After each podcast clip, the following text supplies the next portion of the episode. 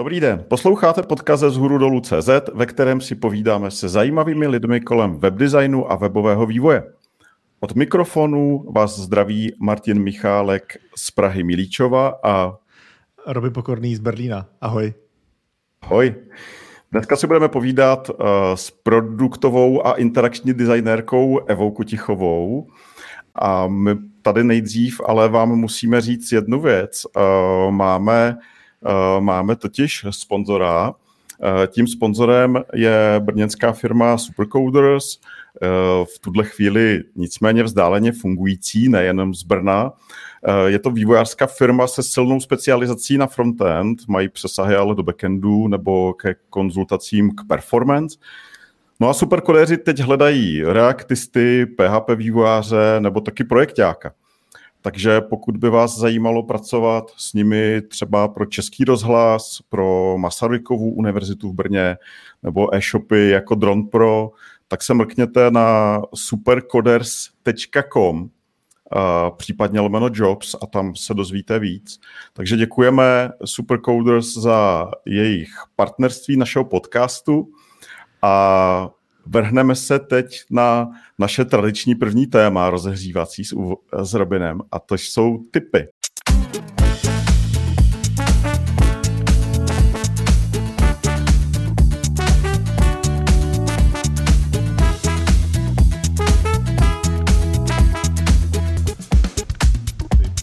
Uh, já jsem si totiž všiml, že v poslední době se tady vyrojilo víc podobných věcí a myslím si, že to je taková kontroverzní věc, o co jde.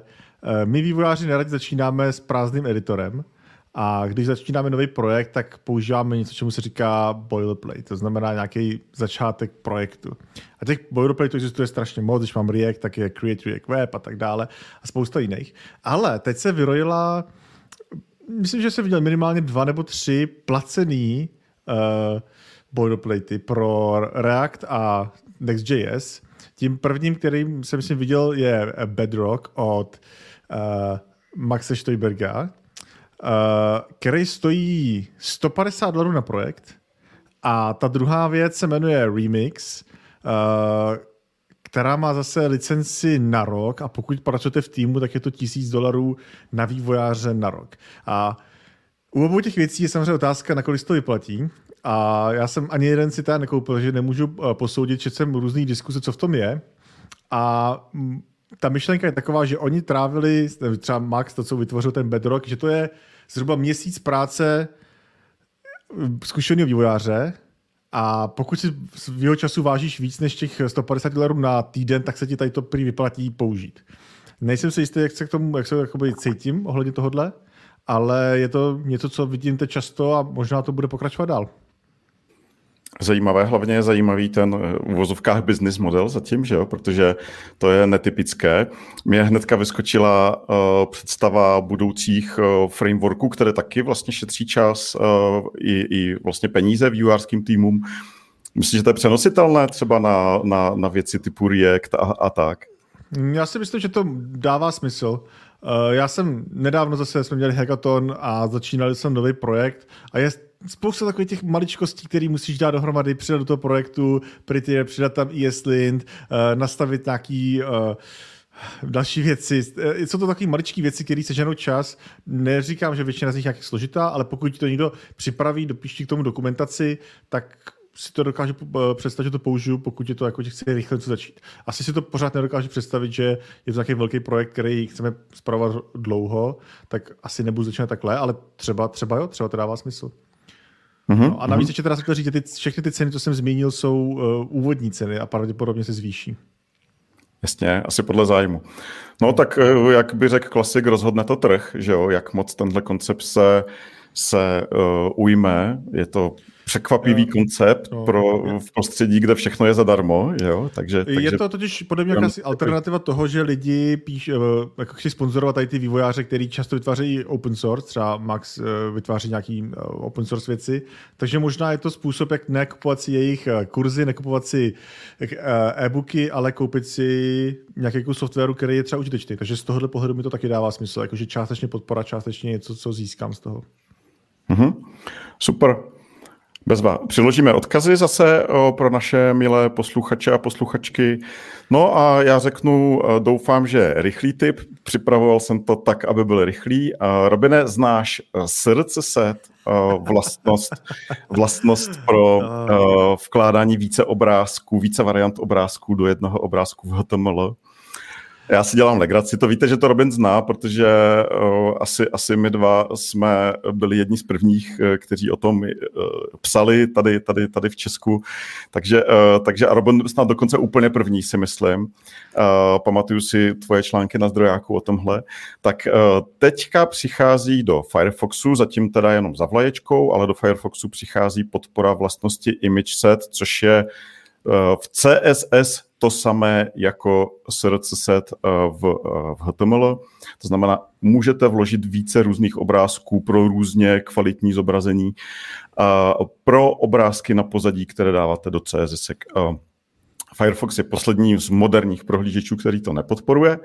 To znamená, že se na to těšíme a doufáme, že to brzo bude.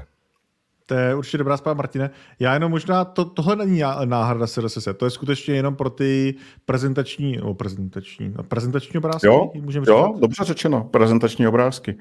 Do CSS dáváš design, občas tam musíš dát i něco jiného, ale to už trošku hackuješ.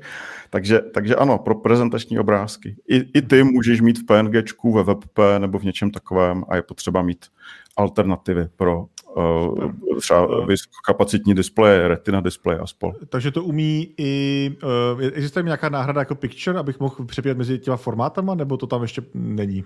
Uh, myslím si, že tohle zatím ne, ale uh-huh. vlastně pik, obdoba picture v CSS jsou media queries, že, že, že vlastně položíš přesně specifikovaný dotaz, pro co ty chceš ty konkrétní, uh, ten konkrétní obrázek. Uh, takže ta, tam ta velká, tak velká potřeba není mít nové řešení, ale tady, tady tohle chybělo hodně. Jo, to souhlasím. Super. Super, tak pojďme na dnešního hosta. Tím je Eva Kutichová. Ahoj, Evo. Ahoj, Martine. Ahoj, Robine. Ahoj. Tak my, my tě tady vítáme a já tě, já tě eh, rychle představím. Ty jsi, ty jsi, uh, ty jsi uh, interakční designérka, produktová designérka, seš na volné noze a jsi docela hodně aktivní na sociálních sítích, publikuješ obsah na YouTube, na Instagramu. Tak nás by zajímalo, pojďme si říct nejdřív, jak ses vlastně k tomu dostala, jak ses dostala k té volné noze. Předpokládám, že si, nebo my to víme, a, a ty nám to prozradí, že jsi nezačínala na volné noze, stejně jako vlastně naprostá většina ostatních. A jak ses, jak ses k tomu dostala, k té současné pozici? No takhle, on to bude docela poměrně dlouhý příběh a já jsem vlastně začínala na volný noze. Pak jsem chvíli nebyla a pak eh, teď jsem to zase zpátky. Ale vlastně já eh, jsem, já jsem stejně jako Robin eh, studovala uh, SPŠF v Pardubicích a uh, já už předtím jsem se tak nějak jako naučila, naučila, naučila kodit a vlastně jsem uh, v, té, v té době si myslela, že budu, že budu frontend vývojář a tak jsem uh, tak různě jako, jako freelancer dělala pro jako malé biznesy a lidi a známé, známé, známé stránky. Takže vlastně jsem začínala takhle jako, jako freelancer už od poměrně útlého věku, protože mi to přišlo jako trochu lepší brigáda, než nevím, třeba vyrovnávat, vyrovnávat nějaké zboží v obchodě nebo pracovat v McDonaldu, něco takového. Uh, takže, takže, jsem, takže jsem dělala tohle a samozřejmě to bylo jako strašně challenging, protože v té době mi bylo 15 nebo 16 a nevěděla jsem co jak a skoro, skoro všude, skoro všude eh, jako se mnou, nechci říct, vyrazily dveře, ale tak neměly ve mně úplnou, úplnou důvěru, ale jako pár stránek jsem takhle, jsem takhle udělala.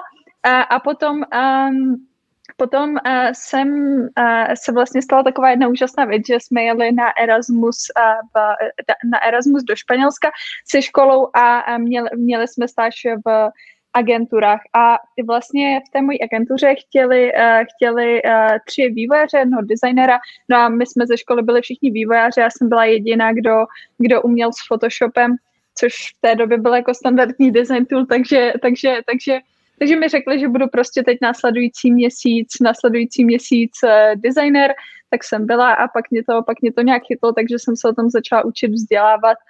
Uh, nějak jsem se přeorientovala a vlastně uh, pak s chodou okolností a velkého štěstí se mi podařilo už na střední škole získat part-time v STRV, kde jsem vlastně pak začala pracovat po, uh, po, uh, po střední škole a STRV je uh, poměrně prestižní vývářská agentura v Praze a pracují hlavně s americkými klienty, jako třeba s Microsoftem, LegalZoom, Boosted Board a tak dále. Já jsem tam pracovala na interních projektech a řekla bych, že uh, to pro mě byla opravdu jako intenzivní škole, že jsem se tam naučila spoustu věcí, jak, uč, jak, jak už od, od, od designu, tak uh, o tom, jak jako fungovat vůbec, uh, taky jak, jak komunikovat anglicky, protože bych řekla, že um, běžné školy, běžné školy, běžné školy uh, české jako na to úplně nepřipraví, protože ono je jedna věc umět psát, druhá věc je umět mluvit a třetí, třetí věc je umět jako řešit, řešit problémy a umět, umět uh, nebo znát jako i zvyklosti uh, jiných, jiných lidí ze zahraničí a tak. Takže, takže jsem se tam naučila opravdu spoustu věcí a vlastně na Eh, na konci roku 2019 nebo přelom 2019-2020 eh, jsme vlastně ukončili spolupráci a já jsem začala, začala, začala freelancovat a nevěděla jsem, co mě čeká. Měla jsem, měla jsem nasmluvaného jednoho klienta z New Yorku a myslela jsem si, že si jako najdu nějakou další práci, ale od té doby jsem, jsem pořád na, na volné noze a pořád přichází noví klienti a práce nad hlavu, takže řekla, že to je asi všechno v pořádku.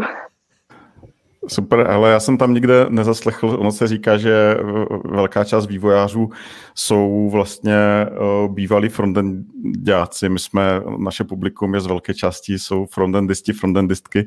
Já jsem tam nezaslechl, jako že si třeba pět let kodovala weby a pak, si, pak se rozhodla, že budeš designérka. Takže od začátku designérka. No, neřekla bych, že pět let, ale třeba tak dva až tři roky jsem určitě kodovala weby, protože jako já jsem se samozřejmě nemohla živit, eh, živit designem, protože bych řekla, že uh, produktový jako product design má trošku horší learning curve, nebo pro mě to teda, a mně to teda aspoň tak přišlo, než eh, třeba, než třeba, než třeba uh, frontend, takže takže tam byla nějaká jako taková uh, period, kdy jsem dělala obě dvě věci a to bylo, to bylo, to bylo na střední škole, takže ještě, takže, uh, takže tak. Um, Ale Evo, ty, ty, ty, když říkáš designérka, tak ty uh, tam k tomu přidáváš nějaký přídavný jména, totiž konkrétně produktová a interakční. Můžeš nám říct, proč jsi produktová interakční designérka a ne jenom designérka? Jo, já si myslím, že je potřeba to nějak specifikovat, protože designer může být třeba i člověk, co designuje modu nebo nábytek nebo, uh, nebo elektroniku. To by pak byl třeba industrial designer nebo fashion designer. Uh, a vlastně uh, product designer se začalo používat ve spojení s digitálními projektama a vlastně mělo by to zastřešit uh, UI jako user interface designer, UX jako uh, user experience designer a zároveň by to mělo ještě um, doplnit nějaké, nějaké aspekty, uh, nějaké biznesové aspekty, marketingové aspekty uh, toho produktu, takže je potřeba rozumět uh, jako, dejme tomu, uh, celé škále uh, různých, různých, různých oborů, jednak které, jak se ten projekt bude monetizovat, nebo jaké jsou jeho biznisové cíle, zároveň i trochu anality, uh, trochu rozumět analytice nebo víc rozumět analytice, rozumět nějakému uživatelskému, uživatelskému testa, testování, jak kvalitativnímu, tak kvantitativnímu. A zároveň uh, rozumět, rozumět nějaké jako té vizuální stránce a user interface, user experience.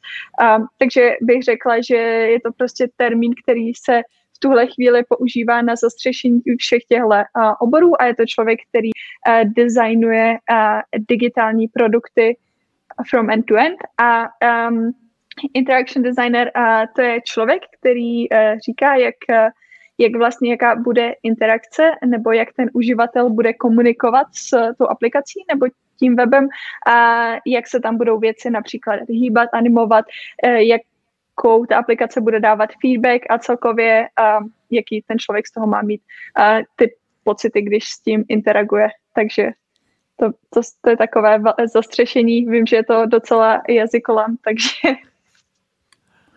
Jo, já myslím, že je důležité to říct. My se s tím setkáváme pořád častěji, uh, s, tady tím, s, tě, s těmihle zastřešujícími designerskými posty. Já si pamatuju, když jsem začínal dělat weby, tak se tak designéři neexistovali, všem se říkalo grafici. Uh, následně se z toho, následně se řeklo, že grafika je vlastně málo, že je potřeba ještě dělat ten uživatelský prožitek, takže z grafiků některých se stávali designéři, pak se z nich stávali UX uh, odborníci a dneska Dneska je to vlastně hrozně široký obor, takže je super, že tě tady máme, že nám do toho můžeš dát vhled. Uh, Evo, víš, co mě, víš, co mě hrozně moc zaujalo uh, na, tom, na tom příběhu? Ty jsi byla v STR, víte, jako velká firma. Já jenom připomínám, že my jsme tady měli Aleše Nešetřila, tvého vlastně bývalého kolegu. No, bývalého šéfa. Bývalého šéfa. Uh, bývalého šéfa, skvělého. Eh, v podcastu, eh, tam jsme se, s ním jsme se víc bavili o, o, o těch, těch projektech, co dělá STRV, Uh, tak máš vlastně jako hrozně moc, hrozně moc klientů řešíš, velké firmy, super kolegové a teď ty jdeš na volnou nohu a máš jednoho klienta. Tak co to, to mě zajímá ten moment jo, v tvém životě. Jo? Co, co to jako znamenalo Uh, jak jsi to dala, co ti pomohlo, jo? co ti pomohlo v, to, v té fázi. Byl ten klient tak silný, že tě to uživilo a pak už si jenom scháněla to have věci, nebo jak to bylo vlastně? Uh, jo, uživilo. Uh, já jsem, a já bych řekla, já nevím, jestli je takové mojí štěstí, nebo mým štěstím, nebo pracovitostí, nebo, uh, nebo jako tvrdohlavostí a, a snaží jako ambicí, ale jo, vlastně v uh, freelancování uh, mě, mě uživilo od, od prvního, prvního momentu. Vlastně bych řekla, že jsem si poměrně oproti agentuře a agentuře přilepšila, a, ale uh, vlastně já si myslím, že to je jako dané um, že to je vlastně dané uh, nějakým způsobem tím oborem, protože většinou, když jako, jako designer získáte nějakého klienta, tak dost často se stává, že buď pracujete na zlepšení nějakého projektu, anebo pracujete na vytvoření nového projektu. Tenhle můj první klient to bylo vytvoření nového projektu. A to není proces prostě na dva týdny, to je proces na, na měsíce, než si projdete celým tím jako design procesem od nějaké jako definice p, p, produktu přes UX, UI, pak animace. Takže, uh, takže vlastně tím, že jsem, uh, tím, že jsem získala tohohle klienta, tak jsem měla poměrně jako dost práce třeba na příští tři měsíce a mezi tím uh, se mi podařilo najít další klienty a uh, tak nějak se to prostě potom šlo, šlo, šlo, šlo dál.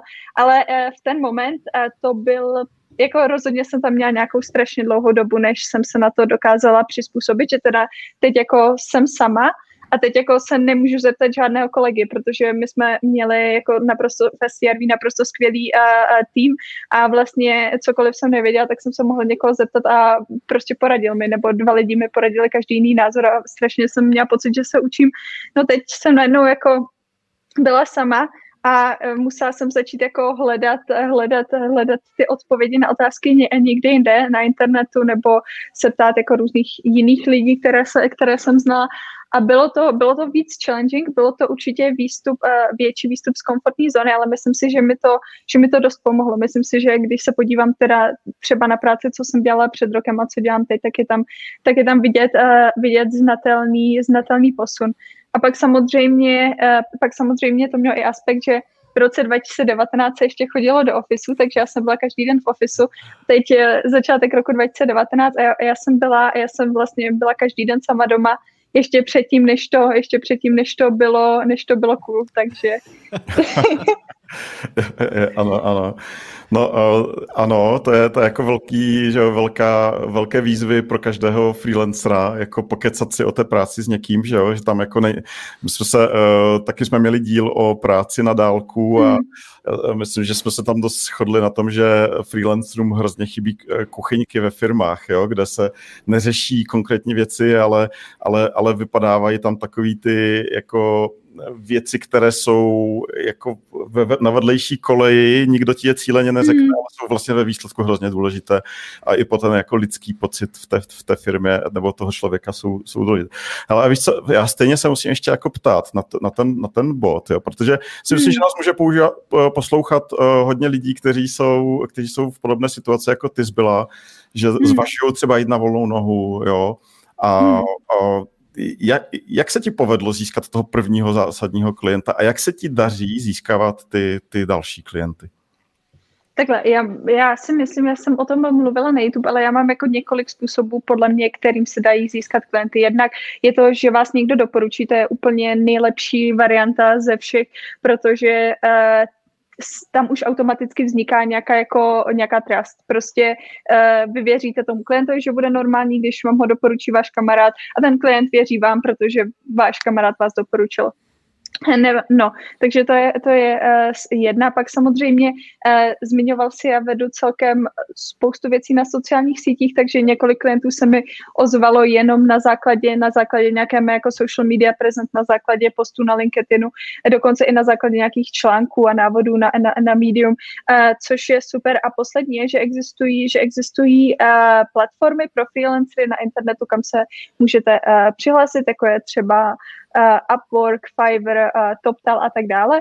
Uh, já konkrétně mám profil na, na, na, na TopTalu, kteří vlastně mají nějaké jako výběrové řízení, je trošku těžší s nima spolupracovat a je i trošku jako těžší tam získávat ty klienty, protože je to dost o nějaké jako uh, osobní komunikaci uh, s, s, těmi, s těmi lidmi, kteří vlastně rozhodují, kdo bude na jaký projekt umístěn. Takže ten můj, můj první klient uh, byl přes TopTal. Přes TopTal jsem pak měla několik jako dalších klientů v průběhu roku, ale uh, měla jsem i jako dost klientů klientů právě z těch prvních, jako buď z osobního doporučení, nebo uh, z, z toho, že si mě ty lidé prostě našli na sociálních sítích. A vlastně s některýma se to pak vyvinulo v jako eh, dlouhodobou spolupráci, někteří klienti se vraceli, doporučovali mě dalším, dalším, dalším, dalším mm-hmm. svým jako známým, takže bych řekla, že to spíš takový jako snowball, že jako ten bod je Jasně. opravdu mm-hmm. těžký, ale potom už se to nabaluje, to čím dál jednodušší.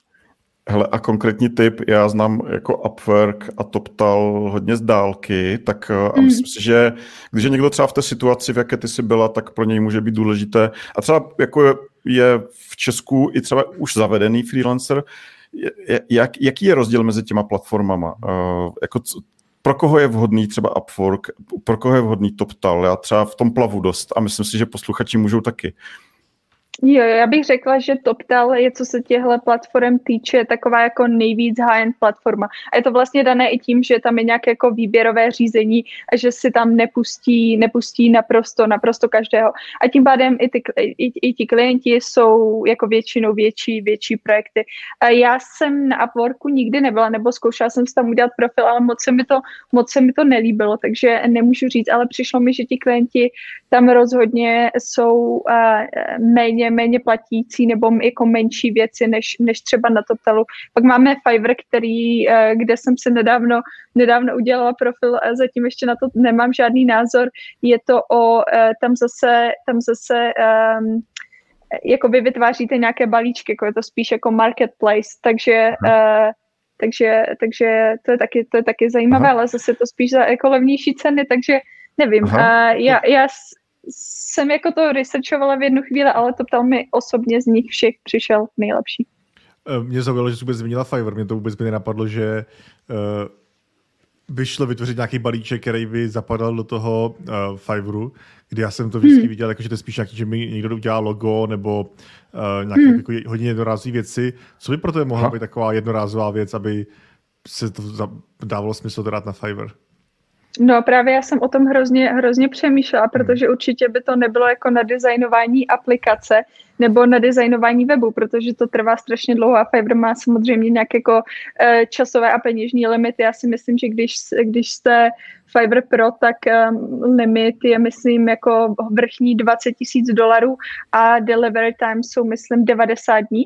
A prostě jako za 90 dní dobře, nadizajnete nějakou malou apku, ale prostě podle mě digitální produkty se nedají takhle škatulkovat, protože nikdy nevíte, na co narazíte a, a, a prostě to, to, to se nedá. Takže, takže to jsem já, co, s čím já teďka experimentuju je tak, že jsem, eh, že jsem si tam vlastně vytvořila profil, kde mám, uh, kde mám uh, jako jenom interaction design, mám tam prostě animaci na jeden screen, nebo pak tři screeny, nebo šest screenů. Pokud někdo chce nějakou mikroanimaci, jako nevím, třeba loading, nebo uh, nějaký hmm. content, že se přianimuje, nebo tak, já nevím, mohlo by to být super na třeba uh, welcome screeny v apkách, nebo, nebo prostě, jak jsem říkal, loading contentu, měnění různě contentu, něco takového takže s tím teďka experimentuju, ale zatím, zatím, zatím z toho nejsem moc moudrá, abych, abych měla, abych byla, abych byla upřímná. Čili je to tak, že když třeba dělám něco jako komodity, eh, něco typu komoditního a nechci být v přímém kontaktu s těma klientama, tak Upwork, uh, Fiverr jsou, jsou prostě ty místa, kam bych měl jít nabízet ty služby. Takže když třeba chci nakodit někomu nějakou homepage, prostě to je služba, která se tam vejde, nemusím být ani v kontaktu s tím člověkem typu, že s ním nekonzultuju hmm. ty věci, jenom to prostě pošlu. Takhle to je. Jo? A to ptal už, je spíš konzultant víc, konzulta, eh, víc osobní přístup s tím klientem. Hmm. Takhle, jo. Super, tak jo, tak to já jsem chytřejší teďka. Super. Jo, je to, je, to, je, to, je to přesně tak. Je to vlastně tak, že uh, to ptali, jak kdyby si byl normální freelancer, akorát vlastně uh, je tam nějaký jako, uh, nějaká jako Oni se vlastně starají jako o najdutí těch klientů, legal věci, uh, přiřazení toho člověka tomu klientovi a když ten člověk nefunguje, tak ho vymění za někoho jiného, takže je to takové jako, řekla bych něco mezi jako agenturou a freelancerstvím. Rozumím, rozumím. To je zajímavé. Hele, a teďka jedna věc. Eh, jsi na volné noze, eh, i když hmm. máš za sebou takovou tu, tuhle jako pseudoagenturu, jo, jako pomáhají ti určitě, tak, tak jako dělat interaction eh, product designera znamená jako vědět hodně o té firmě, že jo, jako být, být jako hmm. hodně v, v kontaktu, nasát trošku, jak oni fungují, protože ne všechno, co člověk udělá od stolu v Praze, že jo, nebo někde, tak může fungovat v tom New Yorku. Jak, jak tohle funguje? Jako, tam musíš narážet na nějaké úskalí v tomhle směru? A teď myslíš jako u konkrétních, u konkrétních produktů nebo kolaborace s těmi, s těmi firmami? Myslím eh, spolupráci s těma firmama, jak, jak, jak to funguje na, takhle na dálku, ještě vlastně externě, že tam že nejsi s těma lidma. Jo, jo. Eh, no takhle, já jsem, abych byla, abych byla upřímná, já jsem s moc eh, českýma firmama, myslím, že jsem spolupracovala s jednou za poslední rok.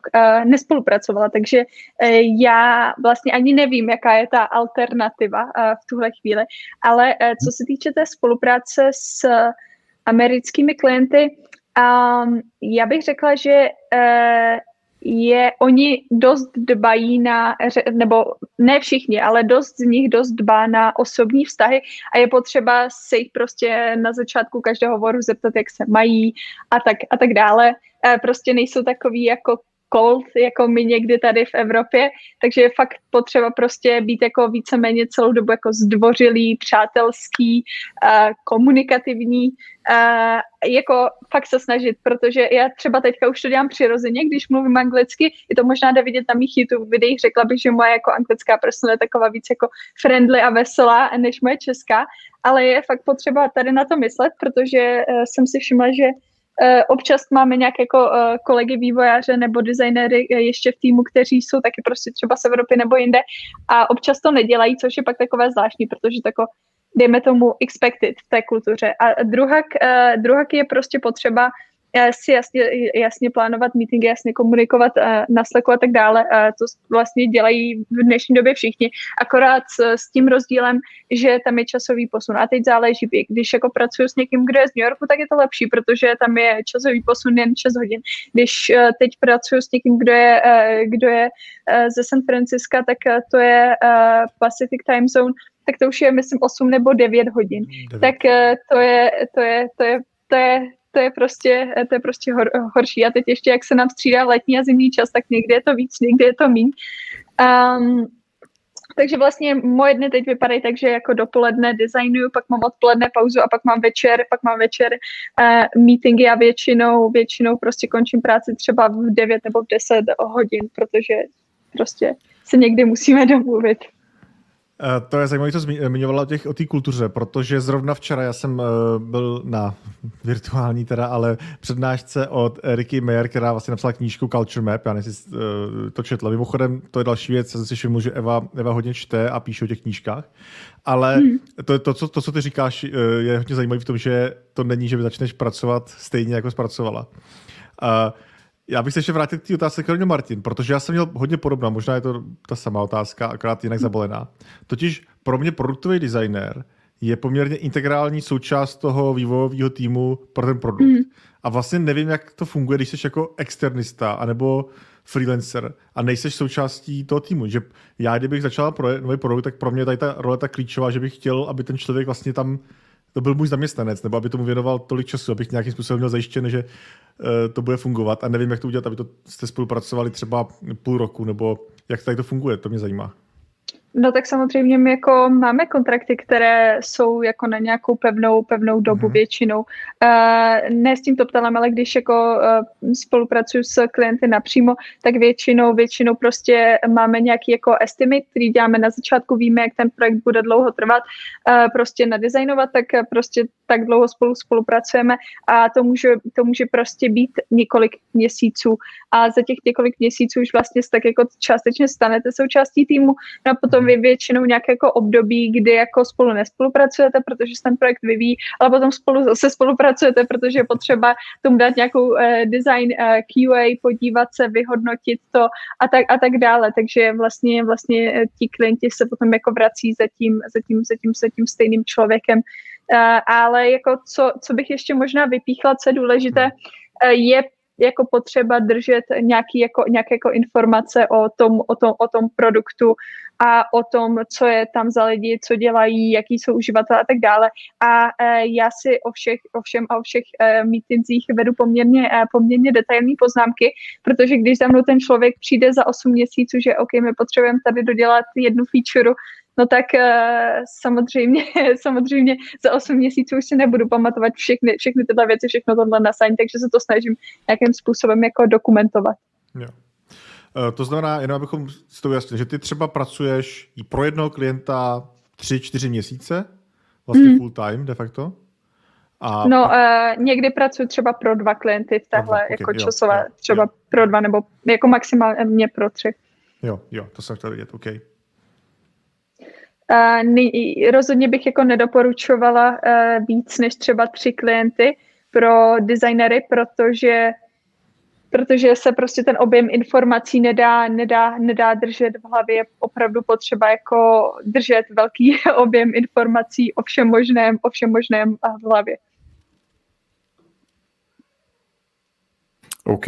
Uh, my tady máme ještě další téma. Ty totiž, uh, to jsme neřekli na začátku, ale nám uh, přišlo hodně zajímavé, že děláš taky AR, VR projekty, AR, VR, uh, AR, takže, VR. takže r- rozšířenou realitu já jsem a virtuální. Lék, já jsem, já jsem myslel, co to je AR, VR, jsem si říkal, co to je. Já jsem si taky říkala, technologie, kterou nějaký robot.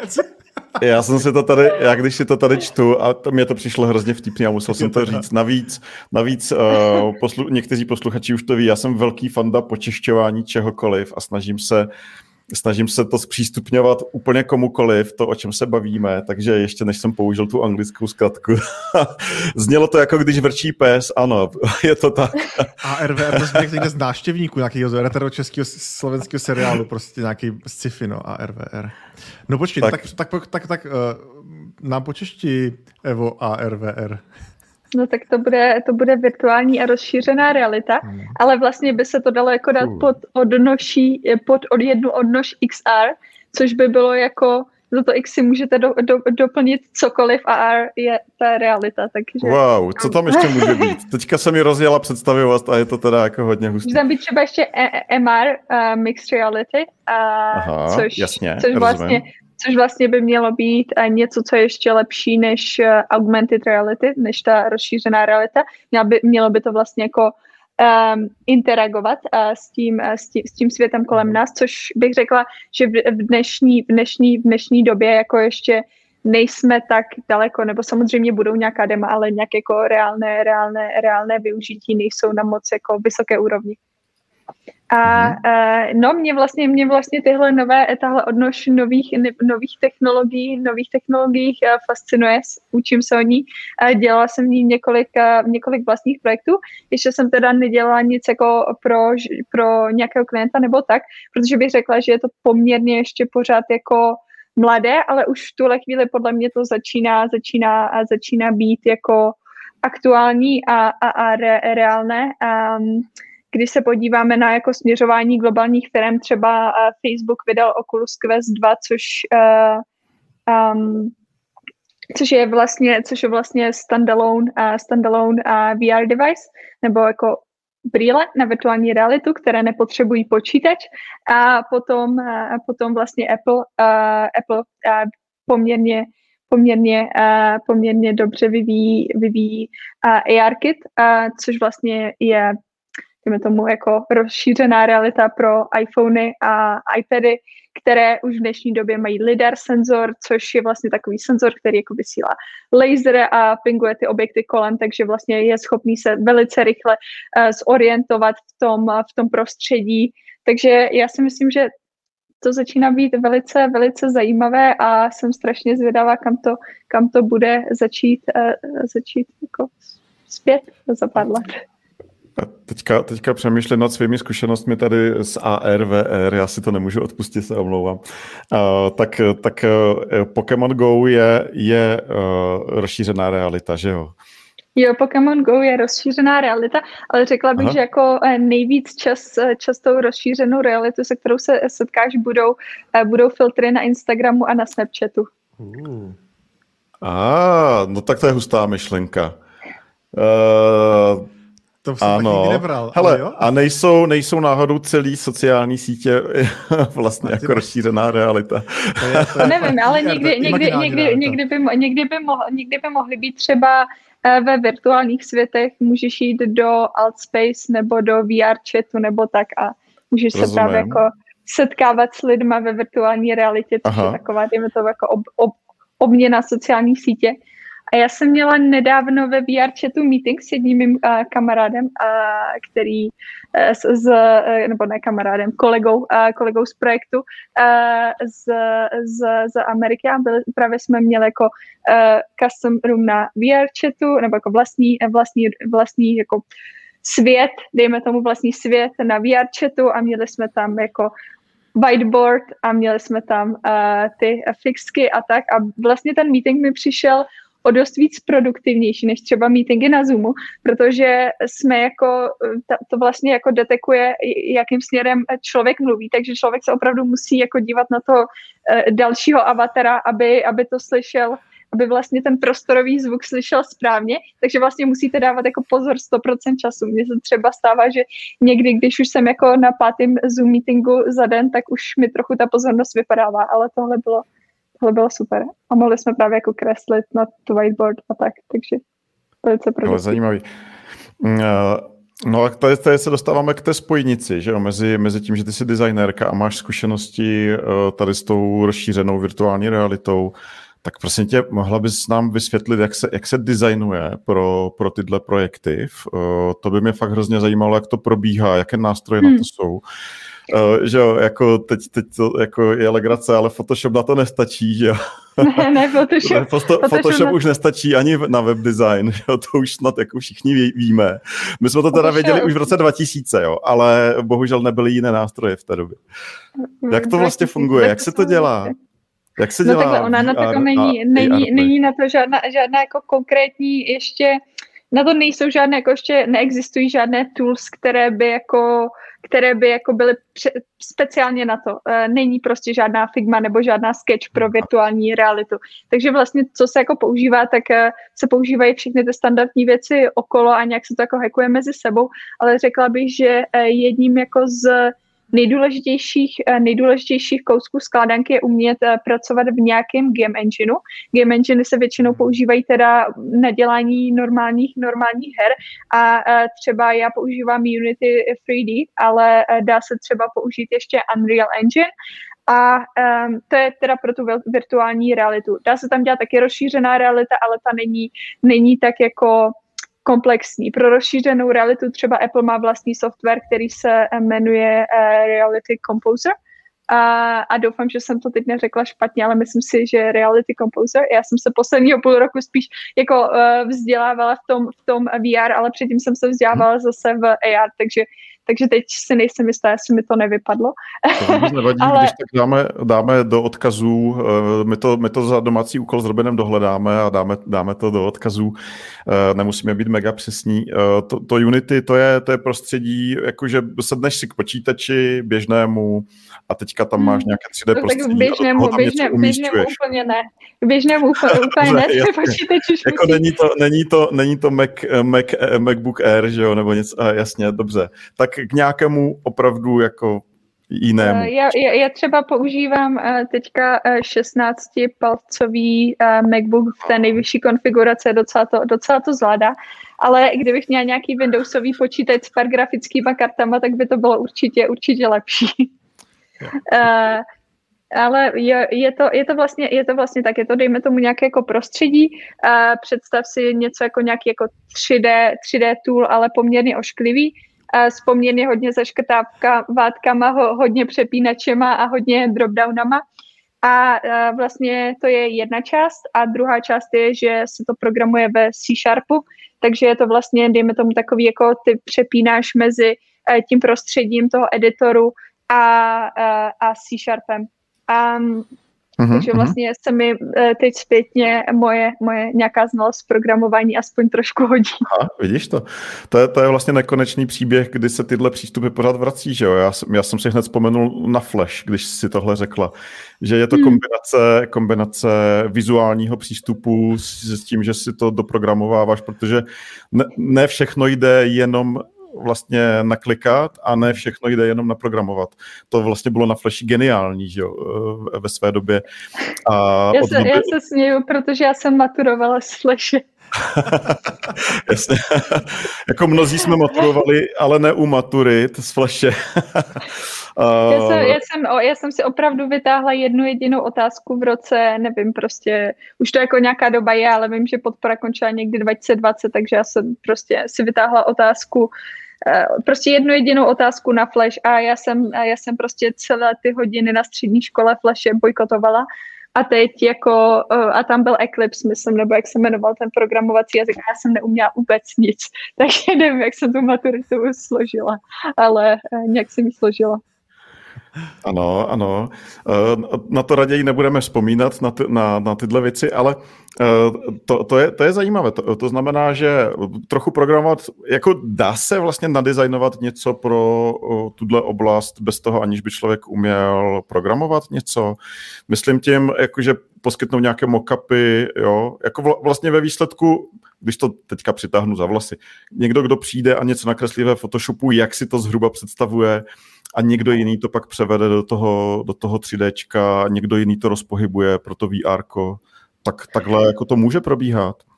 No, teoreticky, teoreticky, teoreticky asi, asi, asi, asi ano, ale řekla bych, že vlastně ta um, jako 2D část v, ve, ve VR se teď používá víceméně hlavně na jako nějaké kontrolní panely nebo jako na nějaké, na nějaké jako uh, graphic user interface uh, třeba na menu nebo prostě tak uh, ve, ve hrách, ale vě, většinou jako zbytek těch světů se odehrává ve, ve 3D, takže si myslím, že tam jako znalost nějakého 3D, 3D softwaru, jako třeba eh, Blender Cinema nebo Maya nebo 3ds Max, je taky poměrně, poměrně potřebná. Já teda ve 3D nejsem tak dobrá, takže jak to dělám já, je, že já si vlastně modely buď eh, stahuju nebo, nebo kupuju, ale abych, se vra, abych odpověděla přesně na tvoji otázku, nejde to úplně bez, bez, bez kódu, nejde to jenom, nejde to jenom naklikat. Eh, prostě třeba když chceš když jako můžeš si jeden, dejme tomu jeden jako svět, jednu místnost, a v Unity se tomu říká scéna, jednu scénu si můžeš jako udělat, můžeš tam všechno uh, drag and dropem dát, prostě Oculus třeba má nějakou integraci, tak to uděláš, no ale když chceš třeba přejít z jednoho světu do druhého, nebo udělat jako skoro cokoliv, tak už to prostě musíš naprogramovat. Takže, takže, takže bych řekla, že v tuhle chvíli to bez, program, jako bez žádné znalosti programování nejde. To tam vlastně nutný, to, je, je to 3D, pokud jsem tě dobře pochopil, aby, aby člověk mm. s tímhle uměl, protože já tak zase si představuji někoho, kdo dělá ten jako 2D design pro ty obrazovky, jo, interfejsy, uh, tak jaký by byl vstup do toho, do toho oboru. To znamená, 3D je první nutná podmínka, druhá poměrně nutná podmínka je tam něco umět si naprogat, naprogramovat v tom, v tom. No spíš umět nějaký ten jako game engine, jeho, jeho prostředí, aspoň aby to ten člověk dokázal naprototyp, naprototypovat. Já si nemyslím, Aha. že je potřeba umět jako eh, stoprocentně, stoprocentně programovat nebo umět stoprocentně 3D, eh, protože si myslím, že jsou stále jako lidé, kteří jsou jenom 3D artist, kteří prostě v tom jako dělají potom ty reálné světy a tak.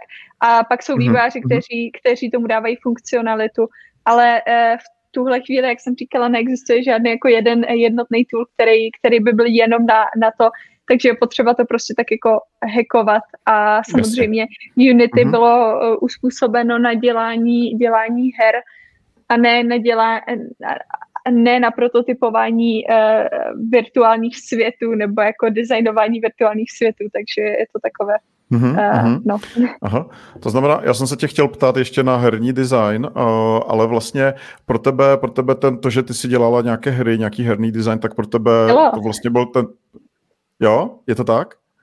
Tak jo, pro děla, tebe to bylo... a vlastně dík, vlastně tak jsem se naučila Unity, takže... Jasně, jo, já jsem to pochopil, protože ono vlastně to pořadí mělo jít naopak. Nejdřív jsme se tě měli zeptat na herní design a z toho teprve jde to uh, AR, VR uh, nebo XR. Aha. OK, jo, jo. jo, tak, jo takže, takže nejdřív, nejdřív si zkoušet uh, tyhle věci kolem, kolem herního designu, pak teprve je tady tahle oblast. Jo, to dává smysl. Pak je tady tahle ta oblast. Přesně, přesně tak. Já jsem vlastně v STRV uh, pracovala, oni mají interně několik, několik her, které jsou jako puzzle games, které jsou na, te- na telefon. Um, jedna se jmenuje Dot to Dot, jedna se jmenuje Color Me, jsou celkem populární jako veliké hry, mají prostě tisíce uživatelů a uh, jako bylo to super. No a vlastně já jsem narazila na problém, že Unity vyžadovala trochu jiné jako předání těch, těch asetů uh, těm vývojářům, že to prostě fungovalo trochu jinak než nativní vývoj nebo webový vývoj.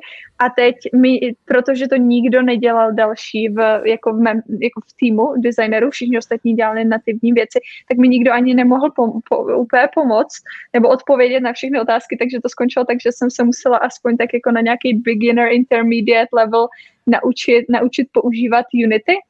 A pochopit, Unity má několik jako divností, pochopit teda, jak ten design dělat, dělat dělat pro, pro, pro, to, pro to Unity, jak dělat ten herní design, ale vlastně zase jako i když to má několik nevýhod, tak to pak má zase několik výhod, jako například, že tam dokážete dělat jako úplně naprosto uh, insane a krásné a propracované animace, což třeba prostě uh, každý nativní, nativní mobilní vývojář by řekl, že to je teda jako strašná pain a že to teda on dělat rozhodně nebude a že máme jiné priority, takže takže, takže tak.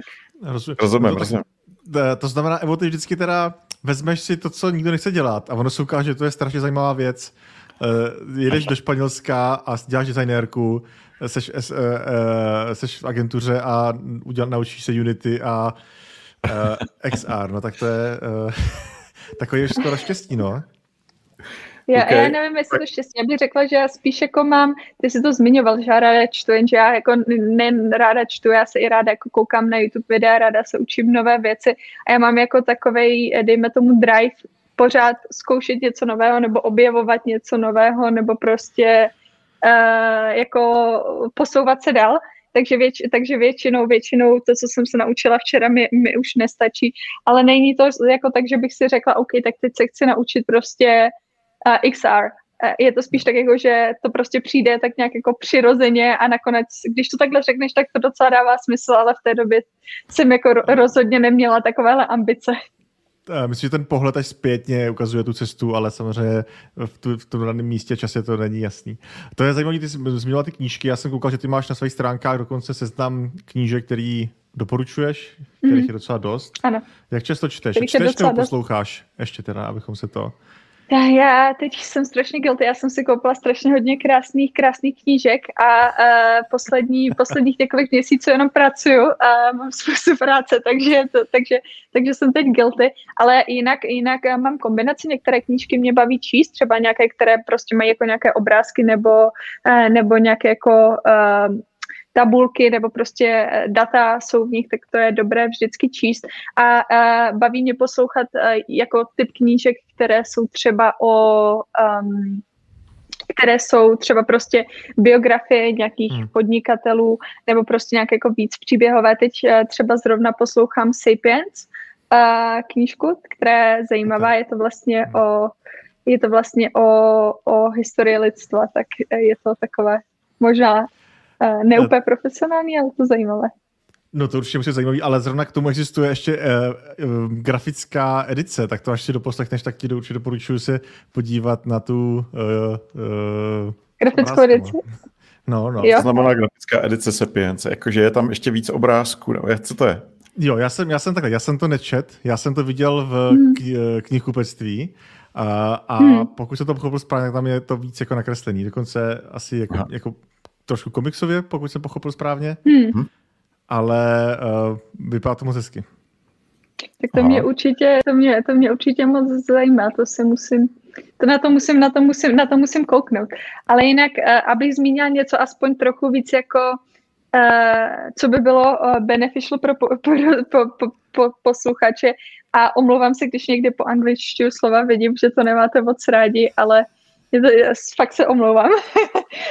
já, v pohodě. Já myslím, že, já myslím, že posluchači to zvládají. Dobře, Povídej. tak je, to je dobře, že to zvládají. Tak bych doporučila určitě knížky uh, Josefa Millera Brockmana, což byl vlastně uh, švýcarský designer z prostě jako minulého století a mě jako poměrně dost inspiruje jeho práce a hlavně mě na ní inspiruje to, že v té době mi přijde, že všichni jako Eh, řešili všechno úplně jako do detailu, aby to bylo perfektní, což mi přijde, že se v dnešní době eh, milionů iterací na digitálních produktech eh, občas vytrácí a myslím si, že jako dobré prostě dělat věci fakt pořádně a fakt propracovaně, takže to je, to je jedno. A další uh, budou knížky 100 Things Every Designer Need to Know About People a myslím, že jsou dvě nebo tři a je mhm. to, je to o psychologii a je to o tom, jak se, jak se lidi chovají, jak fungují s, s digitálními produkty. A myslím si, že by to vlastně bylo zajímavé pro každého si to přečíst, protože uh, jako je zajímavé, jak si lidi jako vůbec vážou jako nějakou citovou vazbu k uh, něčemu tak jako abstraktnímu jako sociální síť a proč se to tak děje. Mm-hmm. No Evo, když jsme u těch sociálních sítí, ještě jsme se tě chtěli zeptat na jednu věc a to je, hmm. jak, jak pojmout, jak ty pojímáš ty sociální sítě. Ty si říkala, že přesto dokonce máš zakázky, což je zajímavé. A, a určitě máme posluchače, kteří třeba zvažují nebo už sami se pokoušejí něco, něco budovat na sociálních sítích, protože je to baví a protože třeba od toho očekávají i to, že se stanou známějšími, budou mít lepší přístup k lepším projektům a tak. Jak tobě to funguje? Co, co, co ti funguje? Eh, na, teď, teďka to vezměme ryze prakticky. Jo? Hmm. Co bys doporučila člověku, Eh, ve svém oboru, který začíná na sociálních sítích, eh, má jít eh, na Instagram, o čem tam psát, nebo fotit, na YouTube, jo? Jak, jak, co bys doporučila? Já si myslím, že člověk by měl jít na takovou sociální síť, která mu jako nejvíc blízká formátem. A třeba vám jako blízký tenhle long formát, kde si prostě povídáme. Já jsem zjistila, že pro mě je nejbližší formát nějakého desetiminutového videa na YouTube, ale jsou lidi, kteří, kteří prostě krásně píšou a pro, potom pro ně bude nejlepší, nejlepší médium. A nebo jsou lidi, kteří jsou prostě extroverti a baví je uh, konverzovat s ostatními lidmi a bude pro ně nejlepší uh, Clubhouse. Takže to se strašně těžko jako řekne tahle síť tam jdi. A jinak designéři mají, eh, designéři mají jednu síť eh, nebo dvě sítě sociální, které jsou víceméně jenom pro designéry. Jedna se jmenuje Dribble, druhá se jmenuje Behance, já jsem byla na obou a e, osobně teď už Dribble nepoužívám, protože se mi moc nelíbí, a jakým směrem směřuje, protože e, ono je to tak na sociálních sítích, že lidi se snaží prostě vytvářet typ obsahu, který má nejvíc lajků a největší engagement mm, a tak. Mm. A u toho driblu se bohužel stalo, že vlastně jako ty jako reálnost, nějaká reálnost nebo použitelnost těch projektů se tak jako trochu vytrácí a dělají se tam věci tak jako jenom pro efekt. Uh, takže jako vizuální inspirace je to dobré, ale rozhodně bych, uh, rozhodně, kdybych byla uh, mladý designer, tak takhle nevypadají, takhle nevypadají reálné projekty většinou. Takže jako hmm. samozřejmě někteří lidé tam dávají reálné projekty, ale většina tam vytváří věci, které jsou jako celkem vzdálené od reality jenom kvůli, kvůli nějakému jako engagementu. To bude um, vzdálená realita, to je totiž taky další asi XR eh, pojem. jo, jo, vzdálená realita, to je taky. To je Ed, taky editovaná realita editovaná realita, Instagramová. Uh, no, ale já jinak vlastně jsem s Instagramem začala strašně, strašně, strašně dlouho a byl to takový jako nějaký můj koníček, takže tak ale řekla bych, že teďka už je Instagram algoritmus takový, jako že moc nepromotuje nové lidi, takže bych, takže bych, uh, takže bych úplně, úplně uh, s, uh, jako prostě vyžaduje to velké, velké úsilí a fakt tam jako ne, není podle mě v tuhle chvíli už to není tak, že by eh, Instagram ukazoval jako nové lidi dalším lidem a prostě nevletí se to. Co já docela se snažím teď budovat a možná to neočekávané, je LinkedIn a uh, nějaké connections s ostatníma lidma píšu na LinkedIn o projektech, jaké jsem dělala jako profesionálně a řekla bych, že o tam tuč jsou zakázky. No a potom tak nějak jako pro komunitu, pro Eh, bavění se s lidma, dáváním nějakých rád, jako šíření nějaké experience. Eh, teď používám primárně YouTube a hrozně mě to baví a vlastně jako moje motivace ani není mít spoustu views, protože kdybych chtěla, tak vím naprosto přesně, jak se to dělá. Pro mě je to spíš taková jako zábava a mluvím tam dost často i o tématech, které s designem nemají nic, nic společného, jako třeba o IQ testech a, a, tak, a tak dále, jenom protože je to prostě jako koníček. A Eva, mě zajímá, kolik času ti tohle zabere třeba týdně, nebo mm, jestli to myšlenka No, jo, jo, no nedokážu. já, eh, takhle, já mám, já mám, já mám, eh, já mám dva, eh, dva part-time zaměstnance, který, kteří mi s tím pomáhají. Mám marketingovou manažerku a mám, mám člověka na video, který vlastně vždycky jako spolu točíme ty videa, on pak edituje já teda píšu ty skripty a ta moje manažerka se třeba stará o to, aby se to vypostovalo, aby prostě v tom byl pořádek a aby to bylo jako opravené, nebyly tam gramatické chyby ideálně a, a, a takhle. Takže je to spíš jako taková uh, týmová, týmová spolupráce a mě, mož, a mě prostě uh, jako Uh, přijde, že investovat do, do sam sebe jako do buď vzdělání nebo do vlastního jako času nebo jako kupovat si práci dalších lidí jedna z nejlepších investic, co člověk, co člověk může udělat, takže bych, bych, se, bych se chtěla jako tady veřejně přiznat, že, uh, že uh, jako Určitě to může člověk dělat sám, ale eh, já prostě potře- mě prostě jako baví dělat moji, moji, moji vlastní práci, nebo jako pracovat eh, se svými, se svými klienty a nějak jako zlepšovat ten, ten freelance business a tohle jako takový jako side projekt, který mě baví dělat, baví mě do ní investovat, ale rozhodně to není jako hlavní, hlavní priorita.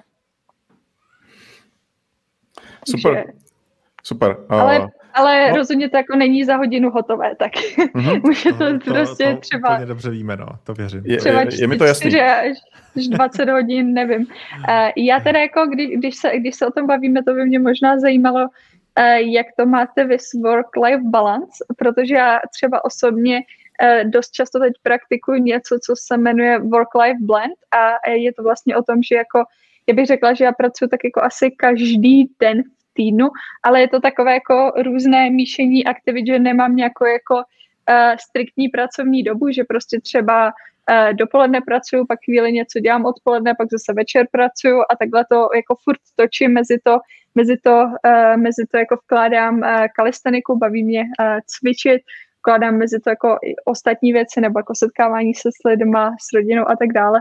Takže eh, já vlastně ani právě díky tady tomu nedokážu odpovědět na tu otázku, protože mně to přijde jako takový, že to tak nějak jako spolu všechno. Hmm. jde no, ruku v ruce. My s Robinem máme děti, takže my vkládáme uh, práci do, zbyt, do zbytků času, které nám zbývají. Uh, já, já jsem to třeba dneska dopoledne praktikoval, když uh, jsem s dětma doma, děláme se syny školu online, uh, tak, tak když kluci mají online, tak já vyřizuju maily, Uh, ale pak, hmm. pak jako díky tomu, že jsem v té kanceláři teď, tak, tak je, to, je to samozřejmě lepší v tom, že člověk má ten, ten čas jasně daný na tu práci a přijdeš domů a já už teda hmm. třeba nepracuju takhle jako večer, to už nemá, nemá cenu. Robine, ty to máš jak? Ty, to má, ty jsi vlastně teďka doma, že jo, pořád, hmm. dlouhodobě. Hmm. Já jsem už dlouho doma. Uh, já myslím, že jsem v tomhle trošku přísnější, že... Mm, se snažím to oddělovat jakoby víc, mám tady speciální místnost, snažím hmm. se prostě, no, snažím jedno, jako přestat pracovat jednoduchý, protože je spousta věcí, které jsou tady potřeba zařídit, ale třeba večer uh, jsem hodně opatrný k tomu, abych se vrátil k tomu počítači. Neříkám, že to neudělám, hmm. ale jsem, jsem víc opatrný. Uh, a pro mě jsou zásadní procházky, kdy si jako jdu večer, a přemýšlím si nad těma, těma různými věcmi, ať už pracovníma, nepracovníma a pak přijdu, do, přijdu domů a snažím se to někam zapsat, abych to nezapomněl. A tady to je pro mě ta zásadní věc. A, ale říkám, jak se snažím být hodně přísnej v tom to oddělovat. Hmm. To se vyplatí. To jste mnohem, mnohem, mnohem, mnohem možná líp na tom, než, hmm. než, než já. Ale, Ale to je o nějaké životní fázi, si myslím. Jo? Já myslím, hmm. že tam ten oddělovač je poměrně jasný pro všechny. To jsou, to jsou ty děti, jo? ta rodina, ty hmm. děcka. Tam prostě to už se nedá jako obkecat eh, nebo, nebo nějak jako uválet tím, že to člověk jako namixuje, to prostě vlastně nejde. To jako nejde hmm. dohromady ty, ty dvě věci. Takže, takže je potřeba to jasně oddělit, nastavit si pravidla, dodržovat je jako všichni. Pak, pak to může fungovat ke spokojenosti všech nakonec. No, bezva. Hele, my máme hodinu, takže hmm. Robina, aby jsme moc nepřetáhli, máš ještě nějaký poslední dotaz? Uh, já jsem úplně nadšený, jsem se dozvěděl spoustu věcí, o kterých jsem předtím vůbec nevěděl. Pro mě VR, XR, uh, AR, nevím, co všechno tam ještě bylo. Martin tomu říká teda rozšířená realita, virtuální realita. A tak to bylo něco, co jsem nevěděl, jsem rád, jsem se dozvěděl, že se tam musí používat, nebo tam používat ty game engine, to mě vždycky uh, potěší v tom, že to vidím, jak to se používá, jak to vlastně jsou zajímavé věci. Uh, od té doby, co jsem viděl dokumentační, dokumentární seriál o The Mandalorian, tak uh, vím, co Game Engine umí, takže uh, taky pro mě zajímavý. Já jsem se dočil hodně věcí. Já jsem spokojený, Martine. Hmm. No, já jsem na tom stejně, takže uh, ještě mě napadlo dodávat něco uh, k LinkedInu uh, jako v pozitivním smyslu a to by mohla být zajímavá diskuze, protože Robine, myslím si, že znám tvůj názor na LinkedIn. Pozor, pozor. Uh, tak to si necháme jsem... na jindy. To si nechám na jindy, ale můj názor taky prochází životní fází asi. Fakt jo, aha, zajímavý. tak možná, že uděláme, uh, uděláme někdy téma, samostatné téma LinkedIn, hmm, který si myslím, že je minimálně ze strany spousty vývojářů dost podceňovaný k VR, AR budou třeba zajímavé profesně někdy, že s Robenem nebo pro někoho, kdo nás poslouchá. Ale AR, VR je už i na webu, takže... Už je i na webu navíc, přesně už tak. je i na webu. Vstup jako freelancer na, tu medzinárod, na ten mezinárodní trh, to si myslím, že může být pro hodně lidí cenné, takže Evo, Evo moc krát ti děkujeme. Jo, já taky moc krát děkuju a bylo to, bylo to, bylo to super popovídání. Super, tak eh, děkujeme všem, kteří jste nás poslouchali. Děkujeme Supercoders za to, že jsou partnery dnešního podcastu.